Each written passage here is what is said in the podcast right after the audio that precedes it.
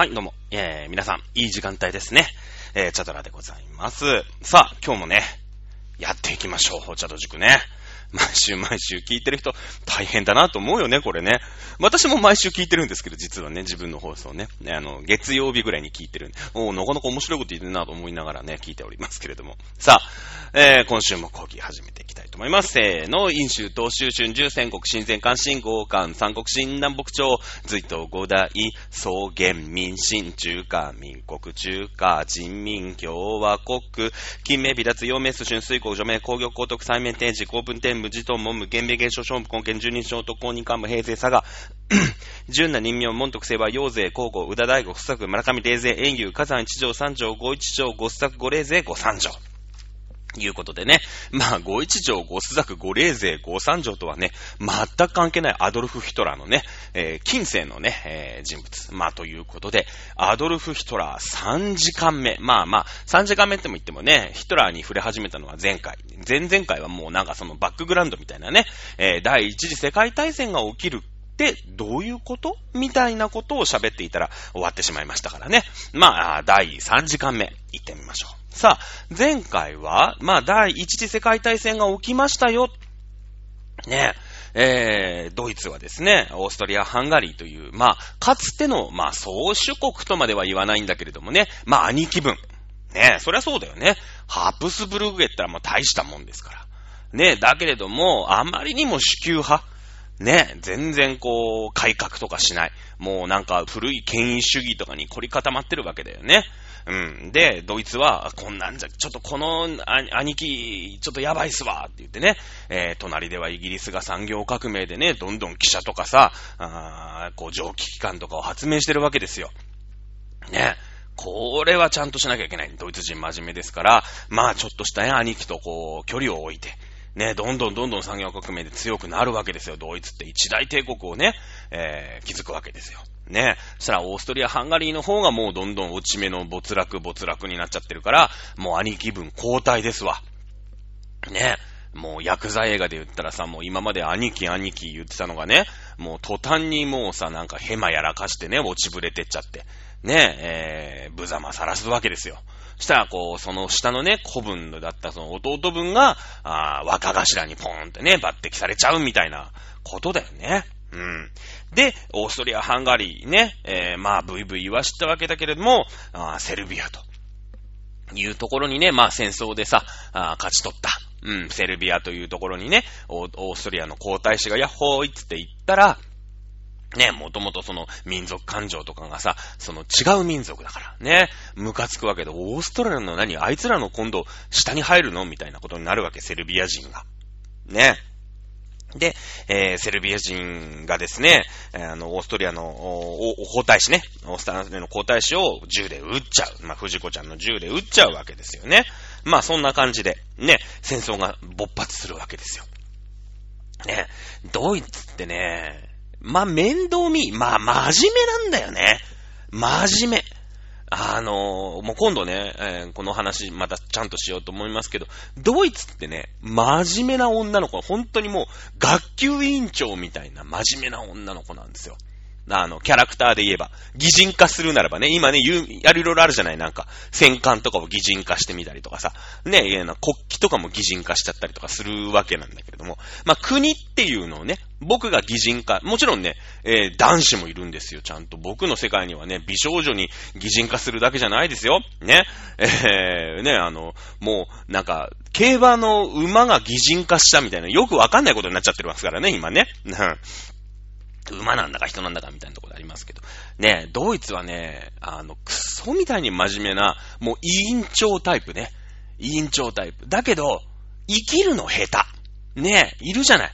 なんか、ちょっと男子みたいなさ、ちゃんと掃除やりなさいよみたいに言うんだけど、一応、なんかこう、委員長なんだけど、もうポテンシャルは高い。頭もいい。ね、先生にも気に入られてる。だけど、クラスから、いまいちいまいち信頼されないみたいなね、感じの女子なわけよ。うん。俺の中で。ね。で、そんなのがさ、その、古文のもうね、古臭いやつがさ、もう、ね、ああでもない、こうでもないってやってさ、皇太子バーンって殺されたから、な、なんだと。ね、なんかこう、パン、ワンパン食らったわけですよ。隣のクラスの子から。そしたら、ね、ちょっと、うちのクラスの子にね、何してくれてんの？みたいなので、委員長出張るんだけど、委員長出張るんだけどさ、まあ、その、そんなに人気がないのね。クラスの中で。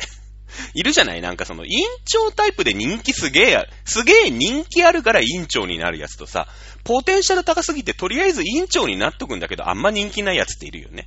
いるじゃない？まあ、どっちかっていうと、ドイツちゃんってね、そういう子なんだよね。ドイツか、ドイツちゃんってそういう子なのね。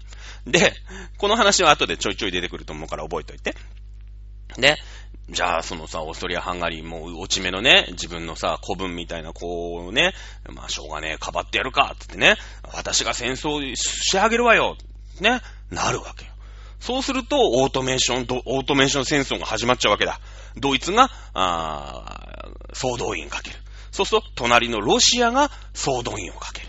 ね、ドイツの隣のフランスも総動員かける。ドイツのね、こう、北海っていうんですかね、ドーバー海峡っていうんですか、あそこ渡って、まあ、遠い面のイギリスも総動員かける。ね、え、イタリアも総動員かける。ということで、オーストリア、ハンガリーとドイツっていう連合軍対、その周り。ロシア、イギリス、フランス、イタリア、セルビアっていう戦いが始まっちゃったよね。これがね、ドイツの運の月。運が悪いんだよね。運が悪い。あのー、味方してくれないんですよ。味方してくれないの。な、いろいろね、その、クラスで人気がないって言ったんだけども、ちょいちょいバトってるわけ、ドイツって。そのロシアとの国境でも揉めてる。フランスとの国境でも揉めてる、みたいなね。で、まあ、一応さ、うん、そんな始終戦争してるわけじゃないんだけども、でも、なんかあの委員長ちょっとムカつかない？みたいな同盟がクラスでもう組まれちゃってる。特にそのイギリス、フランス？なんていうのは、まあ、その、なんていうの、ロシアはさ、もうほら、ちょっと、ちょっと異色でしょ？その後にほら、ロシア革命とかになっちゃう。まだ、あのー、ソ連になってないから、まだでもさ、あ資本主義の仲間だから、まあ、ちょっと毛色違うんだけどね。ちょっと違うんだけど、まあでも、ロシア、イギリス、フランスなんてのは、まあ仲良しさんなわけよ。今んとこ。いるじゃない。その、真面目グループじゃないんだけど、でも、うん、クラスの中のね、カーストの上の方にいる女子だよ。ね。ロシア、イギリス、フランス。だから、もうドイツが戦争の準備なんかしたら、いやいや、ま、まずいよと。だってドイツって言ったら、ね、陸、内陸国でしょ？陸戦国なわけよ。もうだから、あ歩兵とか、陸軍がとにかく強い。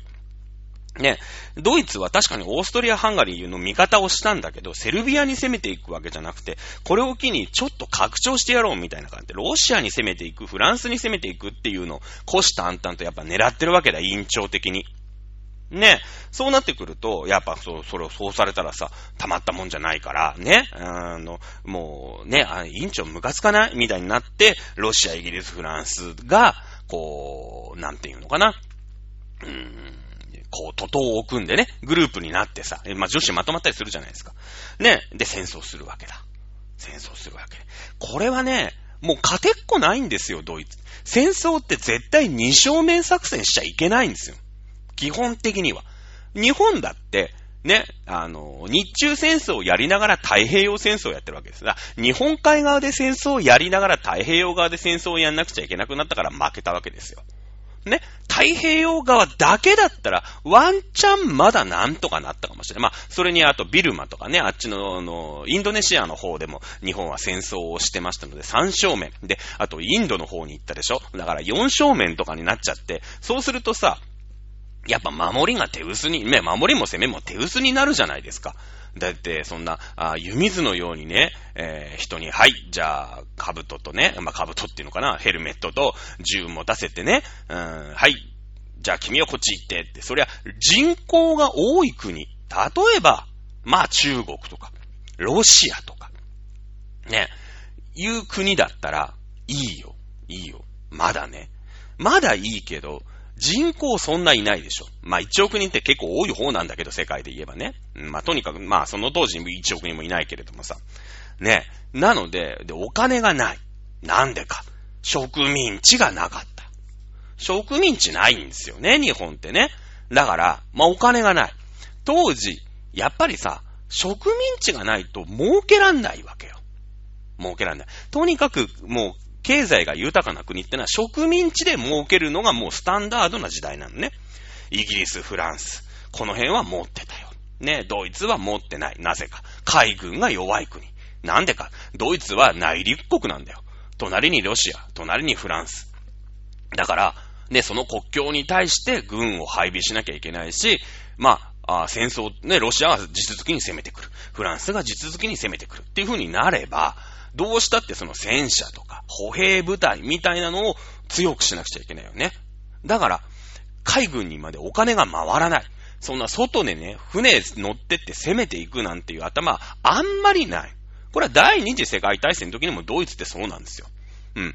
あの、国ってね、海軍に特化するか、陸軍に特化するか、どっちかなんですね。どっちかになんなきゃいけないんですよ。あの、二つ極めようとすると失敗する。いい例が日本でしょ。日本ってのはやっぱ海に囲まれてるから、もう超海軍国家なわけ。海軍国家なんだね。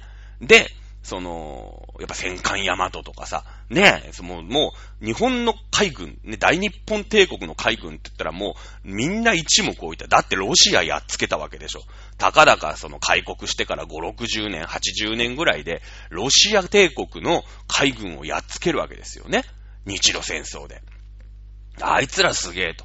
海軍に特化して、もうとにかく、日本の国土の中に、もうね、誰も攻めて来られないように、もう日本の海の周りだけは絶対曲げねえがんなってやってたの。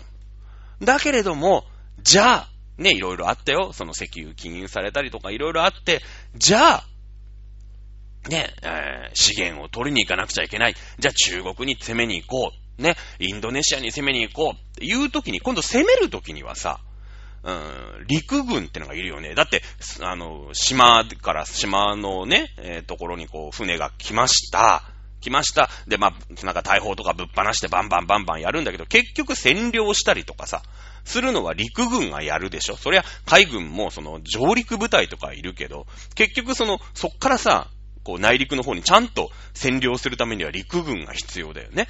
海軍が、その、まあ、輸送。まあ、もちろん陸軍が輸送艦持ってたりもするんだけどね、当然ね。でも海軍の護衛がないと、そんな名だたるさ、海軍の船がうようよしてるとこに陸軍の輸送、輸送船ですみたいなのが行ったってすぐ撃ち落とされちゃうから、結局は海軍が守んなくちゃいけないわけよ。ね。まあまあそうなんですけれど。で、に、日本はその陸軍をこうメインに押し立てたとこでは敗戦するんですよね。どっちかっていうと陸軍弱い国。日本ってのは海洋国家ですから、周り島です。周り海ですからね。島国なわけですから、これ二つね、あの、手出すと失敗するんですよね。さあ、2020年に今失敗しかけている国が一つあります。中国ですね。中国ってのは内陸国です。内陸国。インドとも戦争とか今小競り合いしてますよね。当時、まあ第二次世界戦の後ですけども、ソ連、ロシアとの国境も揉めてました。もちろんモンゴル、ウイグル、いろんなところで揉めてます。基本的には内陸国。だから陸軍が強い。中国ってのはなんかさ、みんな人民服ね、あの、カキ色の人民服着たんとかあるよ、みたいな言いながら、戦車でさ、もう人をなぎ倒していくみたいなね、天安門事件みたいなのありましたけど。なんかそういうイメージだよね。だけど今最近、ね、その、何ですか？あ尖閣諸島とか、ね、海警局、中国海警局っていうね、まあ、ほぼ、ほぼ軍隊みたいな、ね、えー、とか中国海軍のね、なんか遼寧がさ、うん、がな空母ができてね、どうしたこうしたとかさ、いろんなニュースあるじゃない？今ニュニュースで中国は海軍にも手を出そうとしてる。もちろんお金持ちだから。そこまで余裕があるといえばそれまでなんだけれども、陸軍と海軍が両方共存した国っていうのはね、未だかつてないんですよね。ど、どの国もやっぱり、まあ、今度、ね、陸軍が強いと今度海軍にどうしても手出したくなるし、海軍が強いと陸軍に手出したくなるんですよ。あのアメリカ様だって、これは海洋国家ですからね、アメリカっていうのは。うん。ね、えー、例えば隣接するカナダ、隣接するメキシコ、この辺とは友好関係を保ってて、まあアメリカもちろんいますよ。陸軍ってのはいますけれども、あんまり強くない。強くないね。アメリカといえばやっぱり海軍の国なんですよ。それで世界中の海をね、守ってる。ね、そういう国なんですよ。うん。ね、え、ですので、まあ、イギリスなんかもそうだよね。海軍、海洋国家ですから。イギリス海軍、ね、強いんですよ。だけども、イギリスは陸軍は強くない。だから、海軍とガチンコで対決して、イギリスに上陸さえすれば、あとイギリスを占領するのはそんなに難しくないはずなんです。戦力だけで言えば。ただし、それはイギリスも分かってますから、海で撃ち落とすことに必死。例えば飛行機。例えば海軍ね。戦艦とか。そういうのに関してはもう、もう、鉄壁の守りにしてます。これ昔から。まあもちろん、イギリスはね、えー、日本と一緒で島国ですから。ね、えー、わざわざね、そんななんか、私たちは全世界をね、席巻してるので、まあ大英帝国の時ね、じゃあ、陸軍を増強していろんなとこ行くぞって怖い行かなかったんですよね。今やろうとしてるのが中国です。その前にやろうとして失敗したのが日本です。ねえ。さあ、中国はね、最近のこの陸軍とね、海軍の共存どうしていくかというのはね、私たちが、ああ、ここ5年、10年、15年というスパンで見ていかなくちゃいけません。さあ、話を戻そう。えー、第一次世界大戦ね、負けるわけですよ。ねえ、妹分、弟分、オーストリア、ハンガリー帝国が負けたことにより、手助けをしていたドイツは敗戦国になるわけですね。敗戦国です。ねえ。戦争はね、やっぱ起こしたからには、勝たなきゃいけない。ね。特にこんな1800年だ、1900年だとかっていう時代でしょ負けたら何言われるかわかんない。まあ、何言われたかわかんない。ベルサイユ条約ですよね。ね、あれ？ドイツちゃん？つって。委員長？つって。あのー、一応なんか、喧嘩負けたいっすよねつって。いや、ドイツちゃん負けてない。割とポテンシャル高い子なんで負けてないんですけど、あのー、戦争を始めたオーストリア・ハンガリーちゃんがね、あの、降参しちゃったんですよ、つって。えー、ドイツちゃん、オーストリア・ハンガリーちゃんと仲良かったじゃないですか。で、なんか、味方するみたいに言ってちゃったんですよね。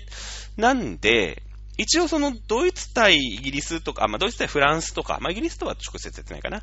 ドイツ対ロシアとかでは、あの、ドイツちゃん強いからワンパン入れてましたよね。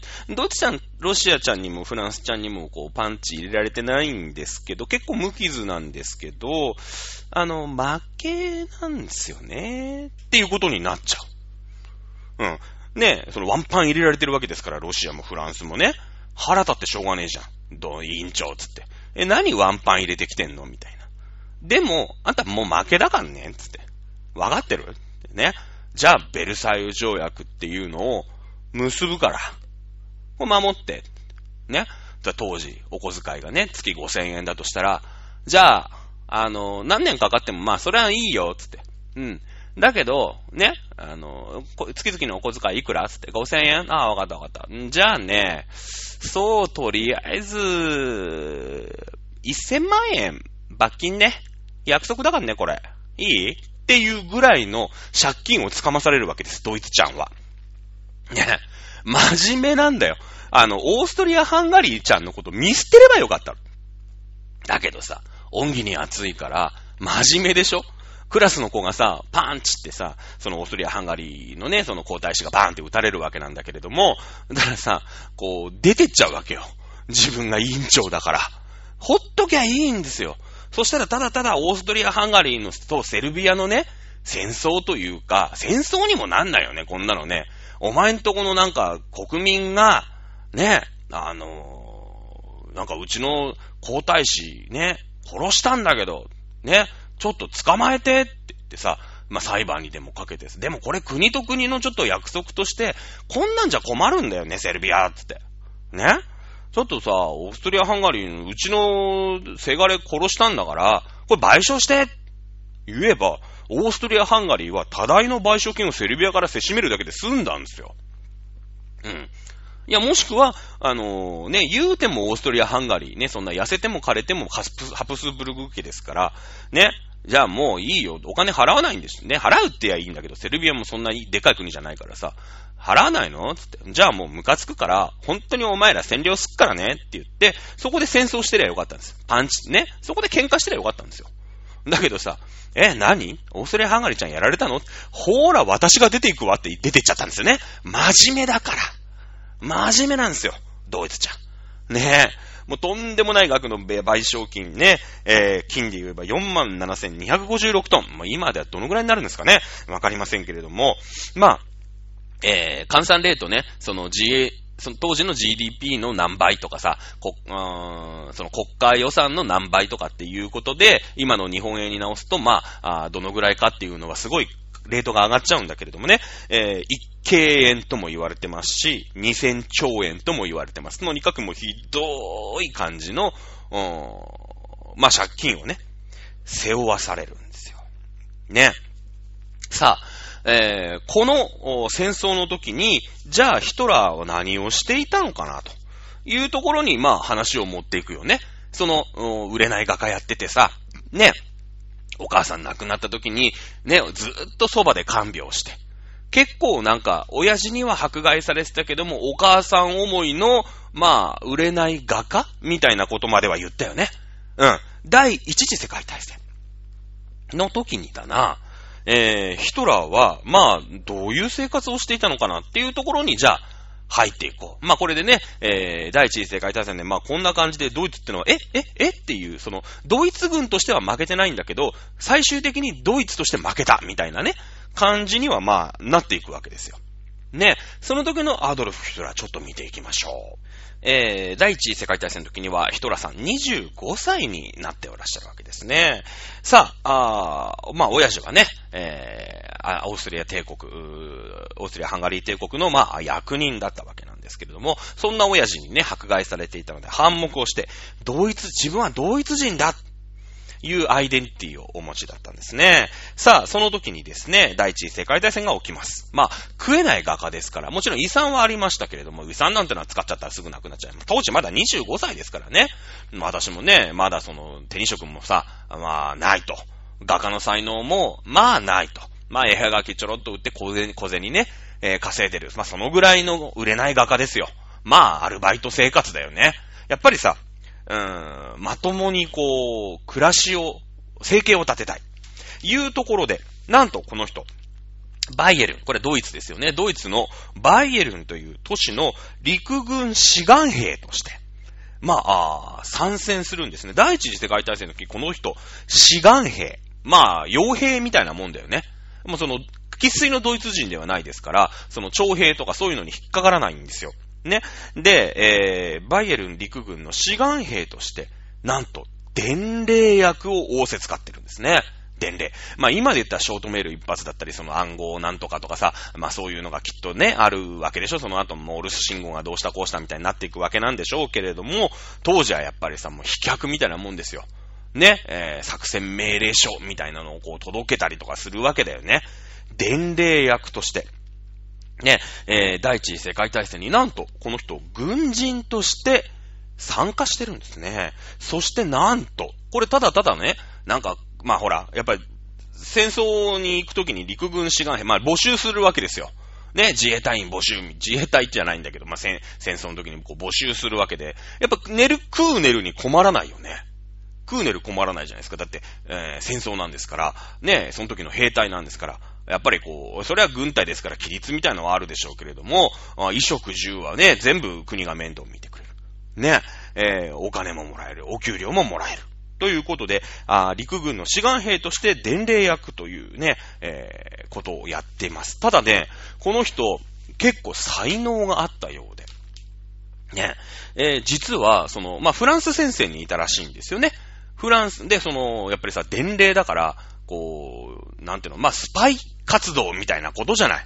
その、ただただメッセンジャーつってね、比較みたいに、はい、届けましたって言うんじゃなくて、その、結局その、相手を騙す能力とかも必要じゃない。だって、自分がさ、ヘイ、ドイツの志願兵だぜ。これは作戦命令処理だぜってやってたらさ、だってドイツは、フランスの方に攻めてってるでしょ？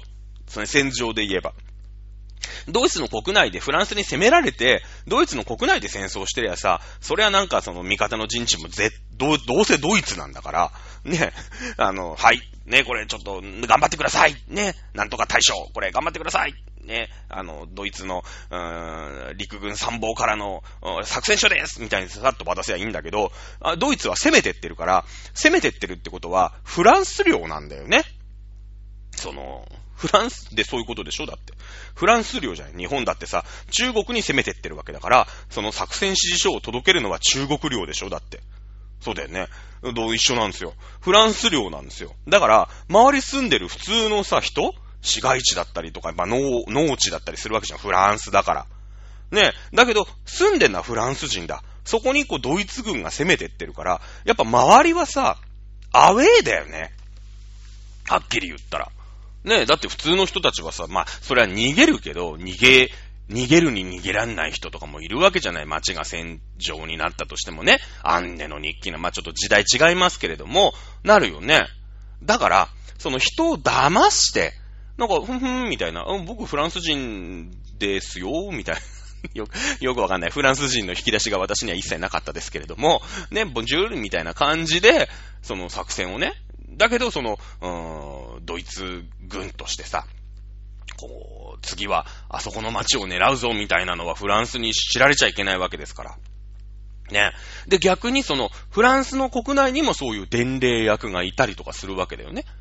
いるわけでしょ。そのフランス軍に命令書をさ、渡す人とかいるんだけど、あの、ヒトラーさんね、そのフランスの、お伝令兵みたいなのを、こう、ばらしてとっ捕まえたりとかして、してるの。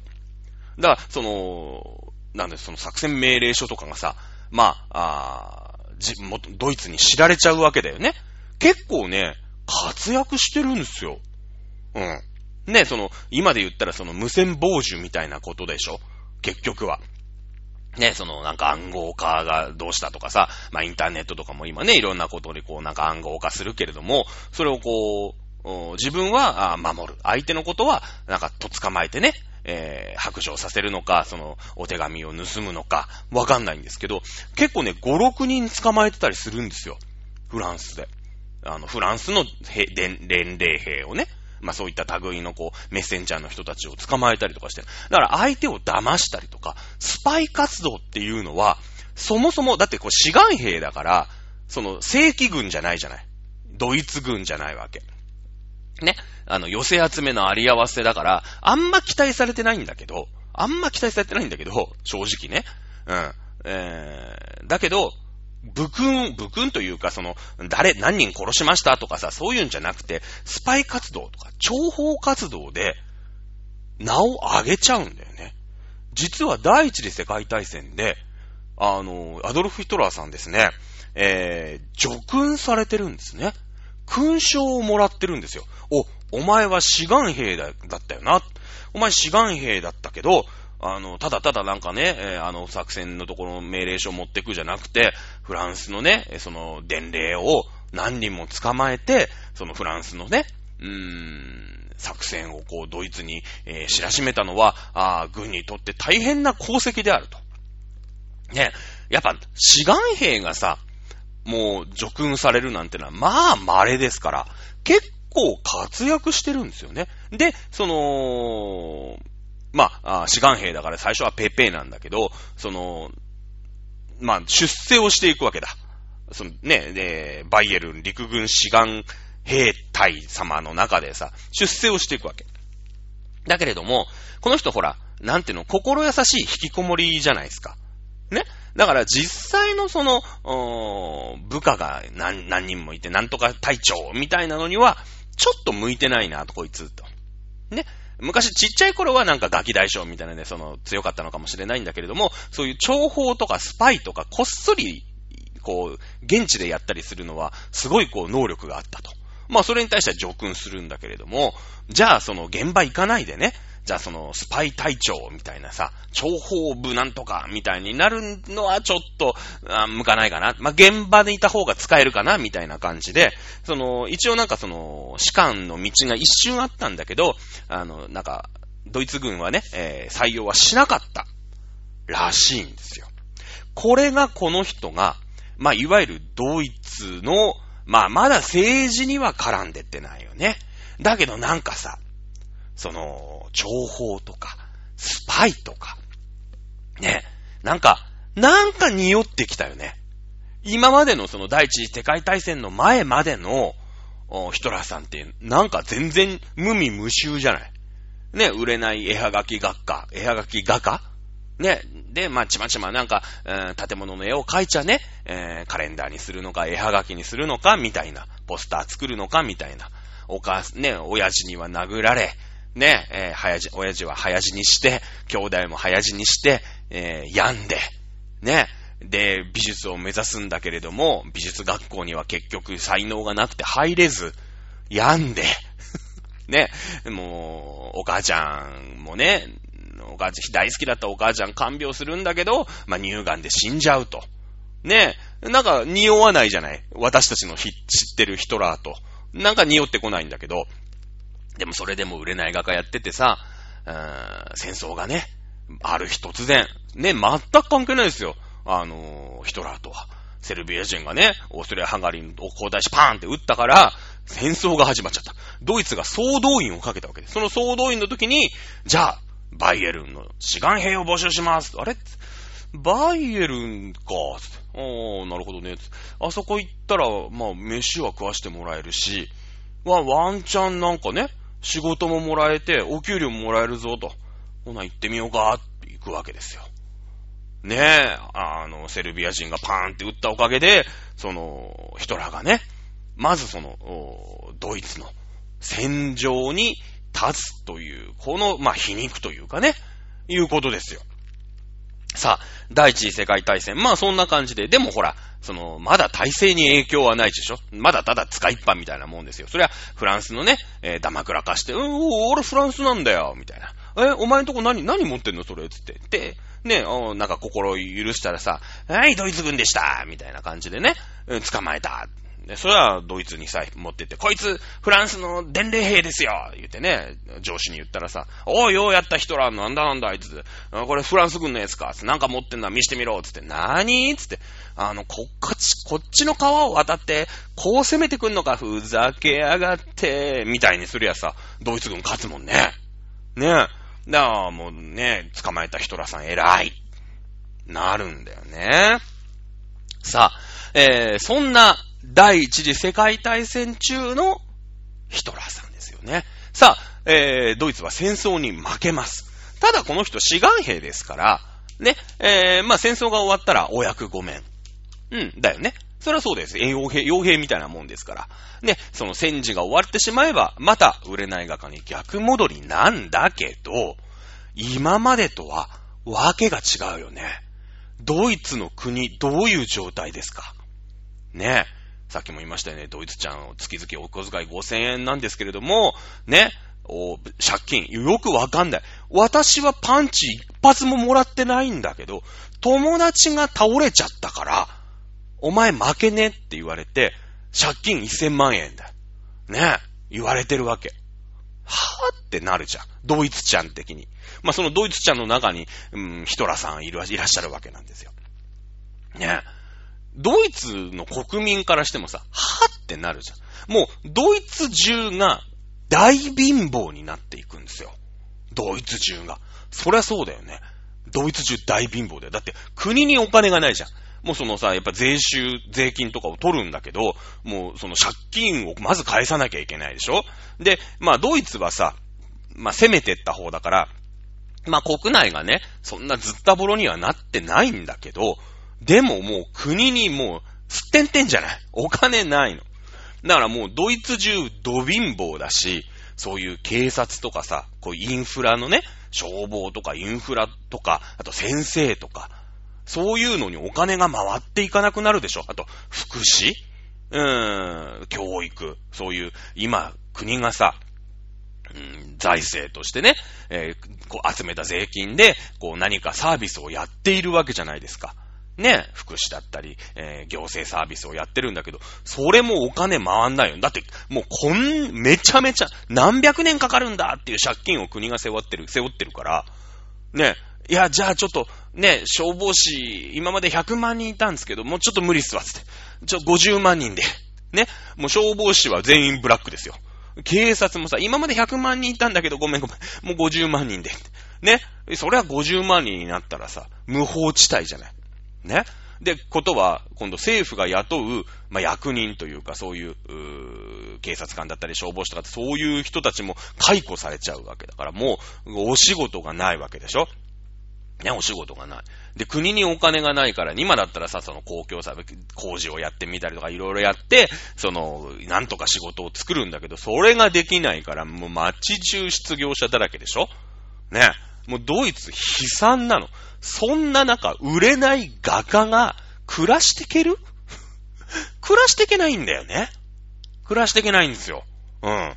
だって今までだってさ、細々ね、絵はがき売って、まあ、暮らしてて、暮らしてけ、なんとか暮らして、親父の遺産もあるから、まあ、なんとか暮らしてて、でも、あ、これって志願兵行ったら、あの、衣食住、ラッキー、衣食住なんとかなるんすねって言ったような男だよ、だって。もう画家としてさ、ね、もう、俺の画家は一枚、何、マルクわかんないけど、何千マルクだぜみたいな画家だったら、別に志願兵なんか行かなくていいわけ。戦場なんか行かなくていい。絵描いてりゃいい。絵描いてね、売ってりゃいいわけですから。ね。まあ、そんな、そんな男ですよ。ね。なので、そんな男がですね、まあじゃあまた志願兵終わって、ね、えアパート借りて、うん、売れない画家。できますか？いや、これがね、できないよね。どうやったってできない。そして、ヨーロッパ暗黒時代がやってくるんですね。なぜか。ドイツが方々に攻めていったでしょフランスだったり。ね、今イタリアの方とかね、えー、攻めていってるでしょもう、ヨーロッパ中がね、ズタボロなんですよ。やっぱ戦争をやってますからね、もちろんね。だから、あのー、ヨーロッパ中がずったぼろにまあなっていくわけ。まあドイツは攻めてったから、まあ、まあいい方だったんだけど、そんな、そんなんで借金背負わされてるから結局一緒だよね。結局一緒じゃないですか。ね。えー、で、一人、まあ一人というか、一つ、勝ち組の国がここで生まれるんですよね。これが、アメリカ合衆国なんです。所詮ヨーロッパの戦争ですから、ね、ヨーロッパの戦争ですから、アメリカはとりあえず無傷。まあ、傍観してるだけですからね。うん。戦争、まず参加してないですから。うん。あの、参加してないというか、全く蚊帳の外だ、ですからね。ヨーロッパの戦いですから。うん。でもアメリカ全くの無傷ですよね。まだまだアメリカってのは弱小国。弱小国。ね。えー、ヨーロッパ、まあ、世界の中心といえば、やっぱりイギリス、フランス、ヨーロッパだったんですね。ヨーロッパだったんです。だけど、ここで戦争をやったもんだから、もう、ね、しっちゃかめっちゃかになっちゃったでしょ、ヨーロッパ。さあ、ヨーロッパがさ、まあ、ここで、えー、第二次世界大戦になるきっかけで、世界恐慌っていうのが起きるわけよ。これ世界恐慌っていうのが、まあなんかさ、よく聞くよね。ウォール街の株が大暴落して、なんつって、アメリカからね、アメリカのウォール街で株が大暴落して、なんて、まあまあ、あのー、歴史の教科書とかにはさ、一行でペラって書いてあるんだけど、なんか突然株が大暴落してって言うよね。書いてあったよね。だけど、不思議に思わなかったなんで株が大暴落したのかっていう話ですよ、結局。うん。ねえ多分この話で今日終わるかな？そもそもさ、第一次世界大戦、戦争が起きたわけです。ヨーロッパの戦争です。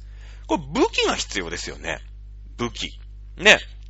まあ、あのー、普段よりもさ、余計にこう戦車とか、銃弾の弾とか、ね、兵器を作んなくちゃいけないですよね。やっぱ壊れるしさ、うーん、やっぱ兵隊がバタバタ倒れてしね、何万人も死んでいくわけですから、補給も分もどんどん作んなくちゃいけないでしょで、だけど、その、まあ、ヨーロッパの戦争なんだけど、ヨーロッパ中はで戦争してるわけですから、ヨーロッパのさ、まあ、いわゆる男どもはさ、戦争をしてるわ、兵士になってるわけ。徴兵されてるわけだ。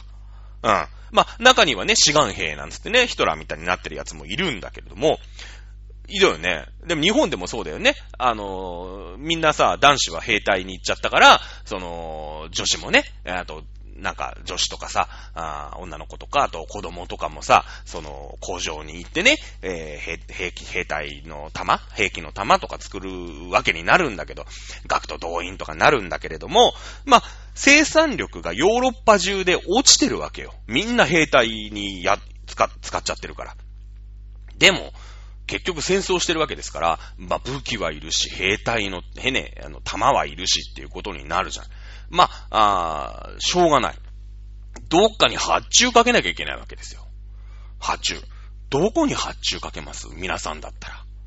ねヨーロッパ中で戦争してるの。初めての世界大戦なんですよ。今までなんかちょっと小競り合いしてね、イギリスとイギリスとフランスとかさ、ドイツとフランスとかで喧嘩してる時だったら、いやいやすいません、ちょっとイタリアさんこれ作ってくださいとか、ね、あの、イギリスとフランスが喧嘩してるんだったら、ドイツさんこれちょっと作って回してくださいとか、ね、イタリアさんこれ作ってくださいみたいなことができたんだけど、ヨーロッパ中で戦争してるわけですよ。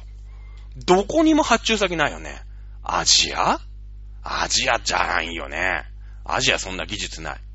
技術を持って一カ国だけ無傷だった国ありますよね。アメリカだ。うん。アメリカに発注がかかるんです。これはドイツもアメリカに発注しますし、イギリス、フランスも発注します。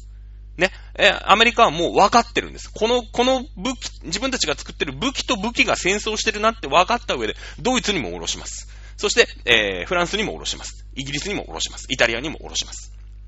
ね。だって発注がかかるんだもん。資本主義ですから。ね。あの、儲けたやつが偉い。ね。アメリカ、大金持ちになるんですよね。だって発注かかるんだもん。景気良くなりますよね。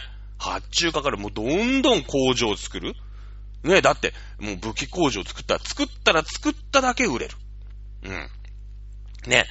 戦争、まあ、あ終わりました。なんかベルサイユ条約っていうのでドイツがメッタメタになったけど、アメリカ知ったことじゃないですよね。アメリカ知ったことじゃない。ヨーロッパどうなってます？街ボロボロ。工場ボロボロ。ね。で、そのドイツはさ、その自分のところが、まあ、戦争にあんまりなってないんだよね。攻めてってるから。攻めてってるけど、今度賠償金で国がずったぼろじゃない。もう失業者だらけ。失業者だらけってことは国で何も作れないわけですよ。ね？だって国家がさ、もう雇えなくなっちゃってるから。もう失業者だらけ。ね？じゃあフランス？フランスはもう戦場になってますからね。ロシア戦場になってますからね。うん。ボロボロじゃないですか。で、やっとね、戦争終わった。第一次世界大戦、もういろんなとこで戦争終わったよね。こっからもう戦争終わったね。まあ、ドイツが悪いってことになって、えー、みんなで復興しよう。ね。まあ、仮にもさ、ドイツからね、えー、その賠償金ってのが来るらしいぞってなるけど、そんな何千兆みたいな金を一気にもらえるわけないでしょ？ドイツだって。払えないよね。もう何百年ローンみたいなので、まあね、えー、今、今、今年はこんだけ税収がありましたので、はい、フランスさん、これだけね、あの、これだけ払います。えー、何？えー、ロシアさん？はい、じゃあこれだけですわ。イギリスさん、これだけですわ。ちょろっとしかもらえないんですよ。それはしょうがないよね。そんな状態。ドイツもいっぱいいっぱいですよ。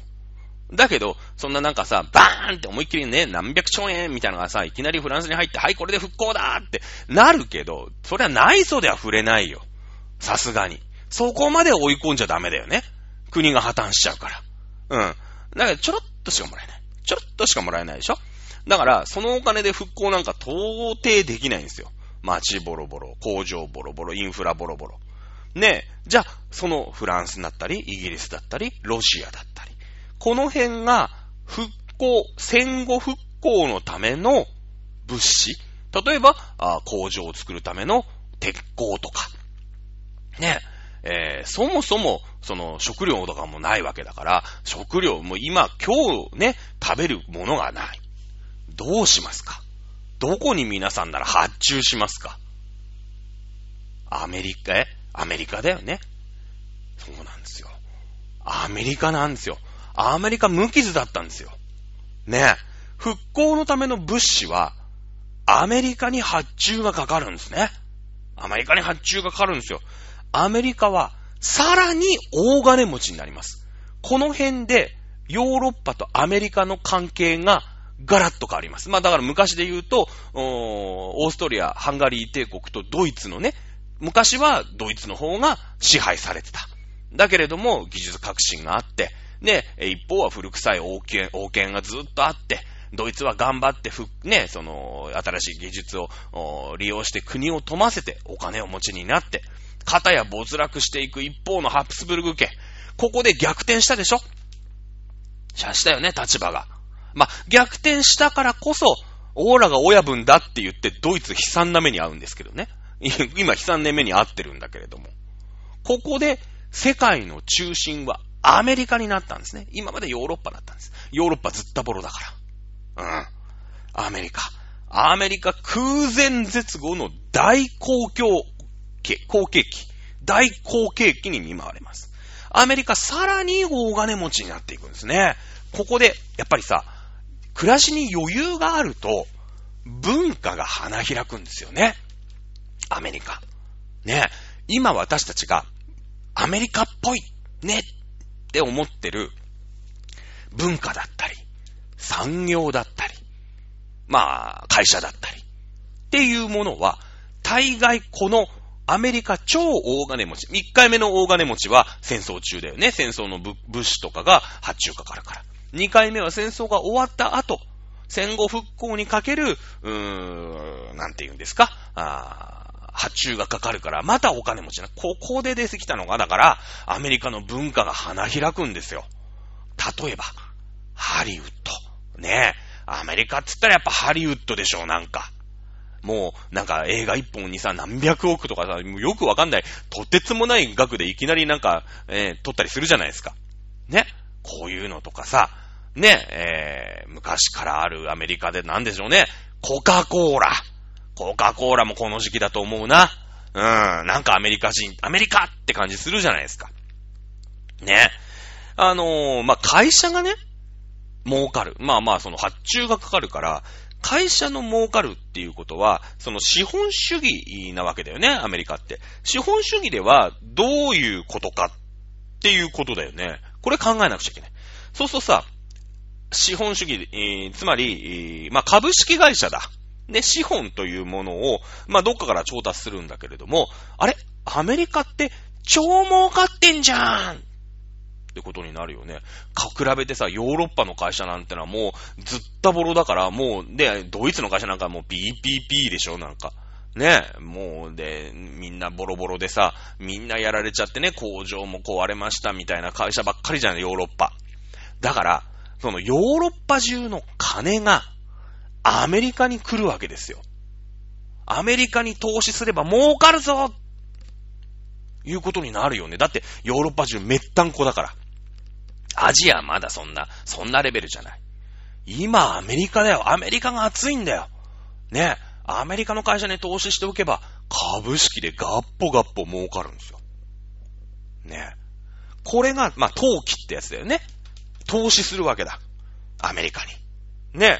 例えば、まあ、社債とかさ。ね、今その、まあ、なんだろうね、ハリウッドの映画会社ねなんかわかんないけど、なんかピクサーなんとかともすごくわかんないんだけどさ、ディズニーとかも多分この時代だよね。うん。アメリカっぽいじゃん、なんか。ウォルト・ディズニー。儲かってるから、どんどんお金がアメリカに集まってくる。で、資本家は、その株とかさ、社債とかを売れるから、どんどんお金を使って、会社を大きくすることができるよね。そしたら今までさ、あ100、100トンの食料しか作れなかったんだけど、工場が2個になれば200トン。で、それで、えー、どんどん人が雇われて、来るよね。どんどん人が必要じゃない。アメリカ中に工場ができたらさ、アメリカ人だけでとーてもじゃないのか足んない。足んないんすよ。ね。ってことでどうすんのみんな。移民するんですよ。移民するの。第一次世界大戦から第二次世界大戦ね。だってヨーロッパはさ、工場ボロボロだし、ドイツは賠償金でボロボロだし、失業者溢れまくってるでしょ？ドイツ人の警察官とかもみんなクビになってるわけですよ。消防士とかもクビになっちゃってるわけですよ。ね？だってリストラですよ。だって何千兆円って借金に背負わされてるわけですからね、親玉が、ドイツが。ね？え。たらさ、みんな、あの、アメリカ、今アメリカには仕事があるぞって言ってみんなアメリカに出稼ぎに行くんですよ。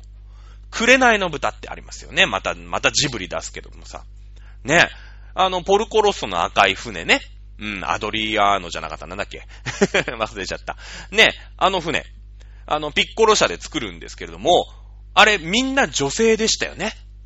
作ったの。あれ、第二次、第一次から第二次世界大戦ぐらいの、ちょうど物語なんだけど、ちょうどこの頃ですよ。ね。えー、なんかシルバーナ仕上げをやるみたいなさ、妹の、妹の娘たちだ、なんたらからなんとかジリエッタみたいななんかやってたじゃない。女だけでパンケーキを作るんじゃねえんだっつってですね、ポルコロストのね、船を作るわけですよ。ピッコロ社で。女子だけでしたよね。男はいねえのか。みんなアメリカに出稼ぎだ。ピッコロ親父言いましたよね。あい、覚えてる人いると思うんだ。こういうことなんですよ。イタリアもボロボロだったんです。こう、ね、国がもうさ、ボロボロ、戦争やってるから。で、どんどん工場潰れちゃって、男どもは、アメリカだったら、ね、今日、一個の工場が立ちました。今日一個の工場が立ちました。そこで500人募集してる。1000人募集してる。みんなアメリカに渡って出稼ぎをしてる。だからピッコロ社に行っても女子しかいなかった息子たちはどこ行ったんだ？で、フィオが設計することになったその時代背景分かってると、紅の豚むちゃくちゃ面白いからね。本当に。うん。ね、えー、紅の豚をね、話してる間に50分経つっていうね、これいつものパターンですけれども。さあ、今日は世界恐慌までは説明をしておきましょう。ね。えー、せっかく話し始めたので。さあ、会社が儲かるっていうことは、まあ、その、どんどんどんどん株が集まる。株というかね、金が集まるじゃない。そうね。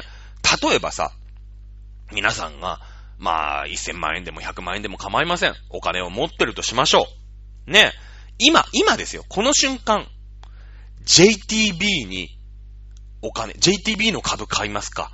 ファイザー製薬の株買いますか？どっち買いますか？ファイザー買うよね。いや、もちろん、ファイザーの株はね、100万円じゃ買えないのかもしれない。ちょっとそこを私、わかりかねますけれども、型やね、ね、そのコロナがあってさ、ね、その国内旅行も国際旅行も全然できません。ね、JTB も社員もね、どんどんこう、うん、ボーナスカット、お給料カット、で、派遣社員からどんどん首に敷くみたいな JTB。ね、今の、まあ、そのね、コロナがなくなってくれば、まあもうそのうちまたグーンってなるから、今安いうちに買っとこうってのはいると思いますよ、もちろんね。と、すごい長いスパンで考えられる人は、今 JTB だと。これでコロナみんなね、あの、パンデミック収まったら、もう、またみんな旅行ね、3年我慢してるわけですから、みんな旅行行くさって言って JTB が儲かるに違いないって言って買う人はいるかもしれないけど、まあ一般論として聞いて、一般論として。ね、もしくは、ね、その、空前のワクチンのね、もう世界からか、売ってくれ売ってくれと。もう作ったら作っただけワクチンが売れるファイザー製薬。皆さんどっち買いますか？ねえ。ファイザー製薬買いますよね。それが今のアメリカ、その当時のアメリカですよ。みんなアメリカにお金突っ込むんですよ。で、そのお金を使って儲かってるアメリカはドーンね、また工場を作る。そうすると仕事が増える。みんなヨーロッパから男どもはね、えー、出稼ぎ。まあ、移民になった人もいます。アメリカ人になった人もいます。ね、ポルコロッソさんのところみたいに男たちは出稼ぎに行って、実家のね、イタリアだったり、ギリシャだったり、ね、その辺に、えー、お金を送金したりするわけですよね。見た目はいいが、この辺はすっからかんなんだよ。もうなんもないんですよ。ね、貧乏だったよね。あポルコロスとかさ、なんか変なサンドイッチ屋みたいなとこに行って、ね、えー、会話するシーンがありましたけど、タバコあるか？タバコ買えないんですよ。で、ポルコはね、胸からポーンって、タバコを、まあ、その人にくれてやるわけですよ。ね。えー、そのシーンがありましたよね。そんな状態。まだ若い男の子はいいですよ。男の子なりおじさんなりはアメリカに仕事がある。だけどもおじいちゃんはさ、アメリカに行ったって仕事がないんだよ。もうしょうがない。ギリシャにいるしかないんだよ。ね。仕事がない。ただでさえボロボロのギリシャだよ。おじいちゃんに仕事なんかない。貧乏でタバコが買えない。そこで、名を売ったね、その戦争の時のヒーローのポルコがね、久しぶりに顔出してくれた。タバコくれねえかタバコあるかいって、つい言っちゃうんだよ。ねえ。言っちゃう。それで、えー、イタリアの3倍のね、えー、ガソリンだよ。物がないっていうことだよね、結局。うん。いっぱい生産してればさ、物の値段ってのは下がるんだけど、もう工場ボロボロでしょ？インフラズタボロでしょ？だから、イタリア国内で、あ、ごめんなさい。そのギリシャなんだけど、あそこはね。ギリシャ国内で、ガソリンの値段がむちゃくちゃ上がってる。もちろん戦争だから、ガソリンってのは、あの、戦車にも使うよね。だから、需要が上がるじゃない。だから、イタリアの3倍なんですよ。ね、あの、混ぜ物抜きだ。うちのは混ぜ物抜きなんだよって言ってるじゃない。ああいうことなんですよ。そういう状況なの。さあ、えー、空前絶後のアメリカに資金が集まりまくる、そんな状態。だけど、ヨーロッパだってバカじゃないよね。いずれ復興、なんとか自分たちで復興してくる。そうするとさ、自分たちで生産力を、まあ、工場がね、じゃあ、フランスにここの工場が復活しました。ね。えー、イタリアでこの工場が復活しましたきたっていうことに、まあ、なっていくよね。ずっとズタボロなわけじゃないじゃないですか。そうすると、いや、だって、ね、例えば食料とかそういう身近なものからさ、自分ところの国内で工場に発注をかけるよね。発注かける。だって、近い方がさ、持ってくる値段も安いしさ、ねやっぱイタリア人同士っていうのもあるじゃない？なんか。フランス人同士っていうのもあるから、いや、今までちょっとね、フランスどこ探しても、シャツ作ってくれるやついなかったんだけど、あ、シャツの工場できたんだ。じゃあ、このね、えー、シャツは、この工場に発注しようってことになるじゃない。それが、やっぱ、イギリスでも起きました。フランスでも起きました。イタリアでも起きましたってことになるわけ。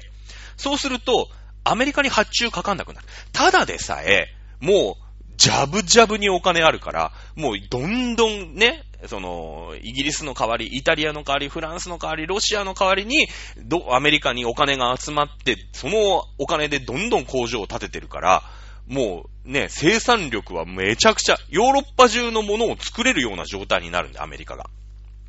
アメリカがね。で、だけど、その分、やっぱイタリアにはずっと工場がないかってそんなことなくて、フランスにもずっと工場がないかってそんなことがないから、フランスにもポツポツポツって工場ができてくる。イタリアにもポツポツポツって工場ができてくる。そうすると、ヨーロッパが復興してくると、アメリカに発注かかんない。アメリカは、ヨーロッパ中のものが作れるだけの工場を持っちゃってるんだけど、そうすると、売れないよね。アメリカで作るものが売れなくなってくる。まあ、もしくは、アメリカの工場がちょっとお休みとかになっちゃうよね。作りすぎたってどうせ売れねえんだから、はい、この工場はお休みですとかになるじゃない。ね。作ったものは売れないし、今度、誰も金を貸してくれなくなるんですよ。